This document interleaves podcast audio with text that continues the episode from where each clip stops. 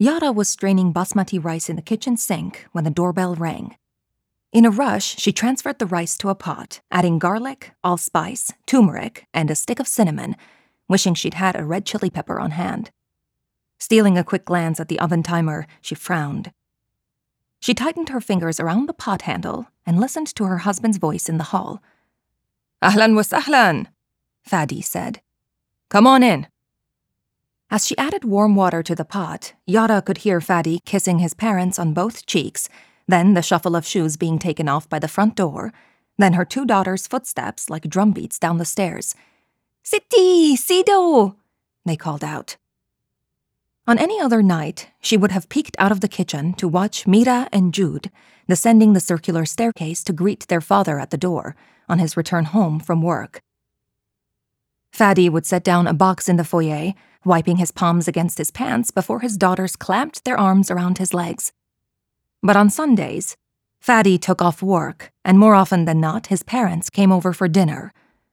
Yara always spent the day pacing around the house in preparation for their arrival, scrubbing the bathrooms and picking specks of dirt off the hardwood floors before centering herself between the walls of her spice pantry, surrounded by olive oil, za'atar, nutmeg, and coriander, the aroma bringing her back to her grandmother's kitchen in Palestine.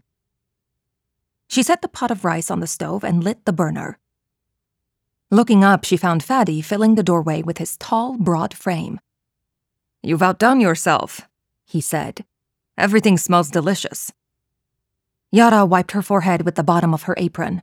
In the foyer, she could hear her daughters ushering their grandfather upstairs to play with them. "Thanks," she said, without meeting Fadi's eyes. As soon as she grabbed a tall bottle of olive oil from the pantry, Yara felt another presence in the kitchen.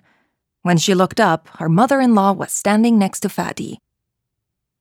"Marhaba," Nadia greeted her. "Ahlan khalto," Yara said, forcing her mouth into a smile. She gripped the edge of her apron, breathing slowly. "Try not to sound too excited now," Nadia said in Arabic as she peeled off her hijab, folded it neatly, and set it on the counter. Her short hair was henna-dyed, a rich wine-red color, but tints of gray showed at her temples. Fadi coughed, his face reddening. "I'm going to check on the girls." Yara could feel her heart begin to race as he slipped out of the room. She unscrewed the olive oil, poured a splash into the rice. "Shoo, you're still cooking?" Nadia said, walking toward the stove. She was a plump woman with round cheeks and small, expectant eyes. "I'm almost done," Yara said, her hands shaking. She put a glass lid on the rice, adjusting it so no steam would escape. "Let's see what we have here," Nadia said. She walked over to the dining table, eyeing the Palestinian staples Yara had spread out on the sufra: olives and olive oil, hummus, pita, sliced tomatoes, pickles, lemons, and the chopped mint and parsley leaves that she'd picked from the potted plants on her windowsill. "No salad?" Nadia said. "There's tabbouleh in the fridge." Nadia nodded to herself, hesitating for a second before walking back over to the stove. One by one, she lifted the aluminum wrapping off each covered dish, letting the steam escape from the shakshuka and fried kibbeh balls. Yara felt her ears get hot, but kept her eyes on the water in front of her, almost at its boiling point. She added a teaspoon of salt and secured the lid. "What else are we having?" Nadia said, eyeing the inside of the oven. "Kufta kebabs with tzatziki and yellow rice." "What about your father-in-law? You know he can't eat rice anymore with his blood sugar." Yara swallowed, trying to remain calm, a state that was hard to access lately, especially in her mother-in-law's presence. "I know," she said, tilting her head toward the electric cooker. "I made bulgur for him." Good, Nadia said, running a hand through her hair as she circled the kitchen. She scanned the light oak floors and white granite countertops, which were spotless despite the three-course meal in progress. Seemingly disappointed, she went over to the eating area, where she picked at a spiderweb hanging from two light bulbs of the chandelier. Yara sighed. "Sorry, I always forget to dust that thing. Clearly, Nadia said. As usual, only a few minutes in her mother-in-law's presence, and she was reminded of all the ways she was failing. You know what they say, Nadia said now, running her index finger against the windowsill, then bringing it to her face to examine it. A messy house is a sign of a mess within. Watching her mother-in-law survey the kitchen as the sun tucked itself behind the pine trees, Yara felt such a longing to be alone, away from the gaze of Nadia's judgmental eyes. Everything about Yara seemed to irritate her mother-in-law, especially lately. Maybe Yara was too defiant, too questioning. Maybe Nadia resented that she wasn't able to control her, or that Yara refused to be the kind of woman Nadia wanted her to be, even after all these years. In the early years of her marriage, Yara had helped Nadia clean the same way she'd helped her own mother as a child, plunging her hands up to her elbows in dishwater, crouching under sofas and tables to retrieve crumbs of food left by Fadi's younger brothers, ironing and folding all their laundry, scrubbing bathroom floors, her head dizzy from the fumes as she wiped stray pubic hairs from the base of the toilet. Yara had hoped these acts of service would bring her and Nadia closer. But to her mother-in-law, Yara was only doing what was expected of her. When she thought about it, the tension between them began on the day of Yara's wedding, 9 years ago, when Nadia had asked her to start wearing a hijab. Yara was 19 then, a first year in college, and she had flown to Fadi's hometown just days before the wedding, living there ever since. No thanks, Yara had said without flinching. They were standing in the bathroom while Yara reapplied her eyeliner, having cried it off twice before. Nothing against the hijab, if that's what a woman chooses for herself, Yara had said. The Quran clearly states it's my choice, but I'm not really religious. Yara felt then the sudden weight of Nadia's gaze, so disapproving, it made Yara turn away from her own reflection. She swallowed, a soft ache beating inside her like a bird unable to flutter its wings. Nadia shook her head slowly, her eyes assessing Yara. This was the sudden weight, her mother-in-law's judgment. It's not just about religion, Nadia said, her lips curled in disapproval. You wear it out of modesty. To prevent hakil nas, we don't want people to start talking. People, Yara had thought, swallowing hard. Of course. Yara had been unsure about moving to the South, a place she'd known about only from her favorite Southern writers, Flannery O'Connor, Alice Walker, Toni Morrison.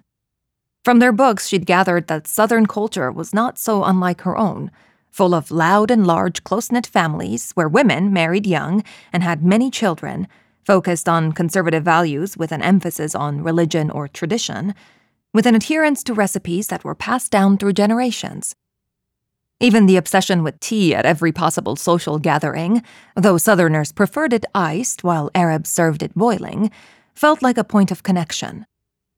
The similarities filled her with both comfort and dread. What kind of life would she have in the suburbs? Would she fit in? Or would she feel like she'd felt all those years in Brooklyn? Disconnected, unseen, alone. She wished she had been able to voice her hesitation to her family back then, but she struggled to articulate her feelings, even to herself. Words diluted things, made them smaller. Growing up, she could not explain how it felt to look out the window every night, waiting for Baba to come home, or describe the fear that consumed her when his shouts echoed through the walls, or the feeling of her face pressed against her pillow to drown out the noise, only to realize that it was coming from inside her. Drawing, she soon learned, helped soothe the twisted feeling inside her, the dark pit of fear in the center of her chest, the certainty that something was constantly wrong.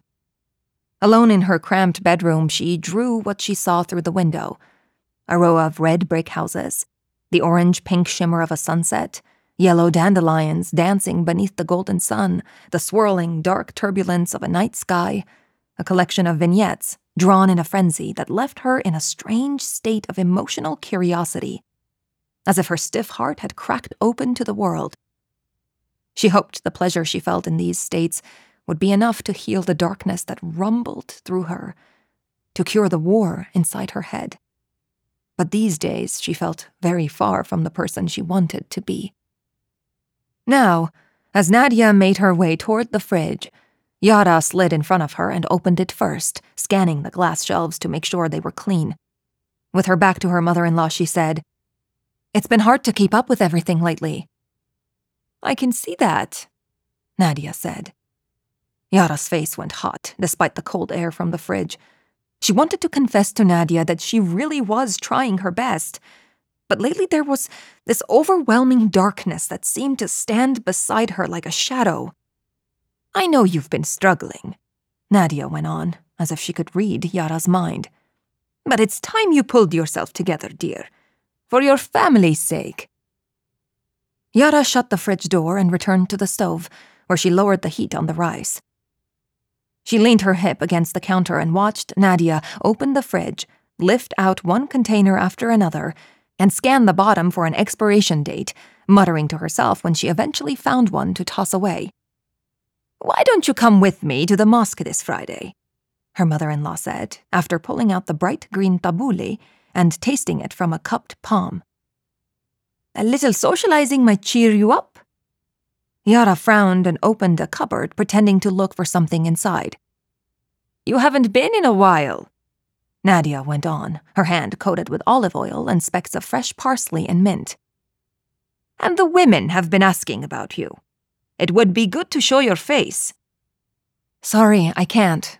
A new term starts tomorrow and I'll have a lot of work to do." "Right. But you're coming to Nesreen's baby shower next weekend, no? She would be so upset if you missed it." Yara closed her eyes, her face hidden behind the cupboard door. Her mother-in-law knew she wasn't a lively person, preferring to be alone or with her immediate family, and yet she still insisted on inviting her to every Arab event in town. Their small town had an even smaller Palestinian community, with perhaps 24 families, but Nadia knew mostly everyone, all the women coming together to form a little village of their own.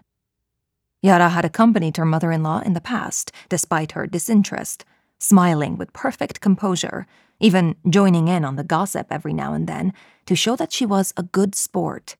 But lately these activities ceased to have any meaning, and she could no longer bring herself to pretend otherwise.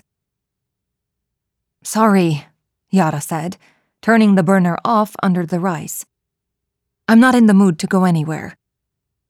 Nadia was silent, reaching back into the bowl of tabbouleh. "You can't keep avoiding everyone," she finally said, licking her fingers.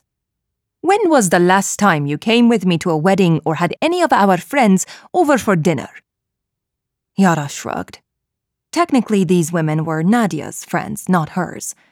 She could easily go an entire week and only receive texts from Fadi, the only friend she had. "It's unhealthy to keep to yourself all the time," Nadia continued.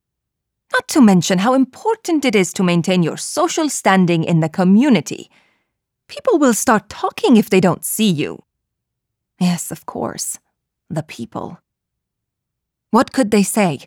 "I'm not doing anything wrong." "As if that's ever stopped anyone," Nadia said.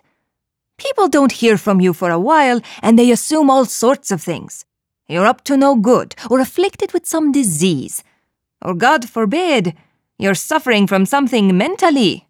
An evil spirit." Yara rolled her eyes. "A djinn? Really? This isn't Aladdin." "You act like I'm making this all up," Nadia said. "You clearly haven't been yourself, and we don't want to give anyone a reason to start rumors." Nadia looked at her with those hard brown eyes, her expression so serious that Yara turned away. She lifted the bottom of her apron to wipe her forehead again. "I've been worried about you, dear," Nadia went on.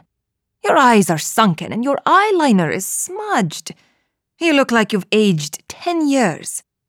She scanned Yara up and down. "And why are you always dressed in black and wearing leggings? You need to put in more effort, for Fadi's sake."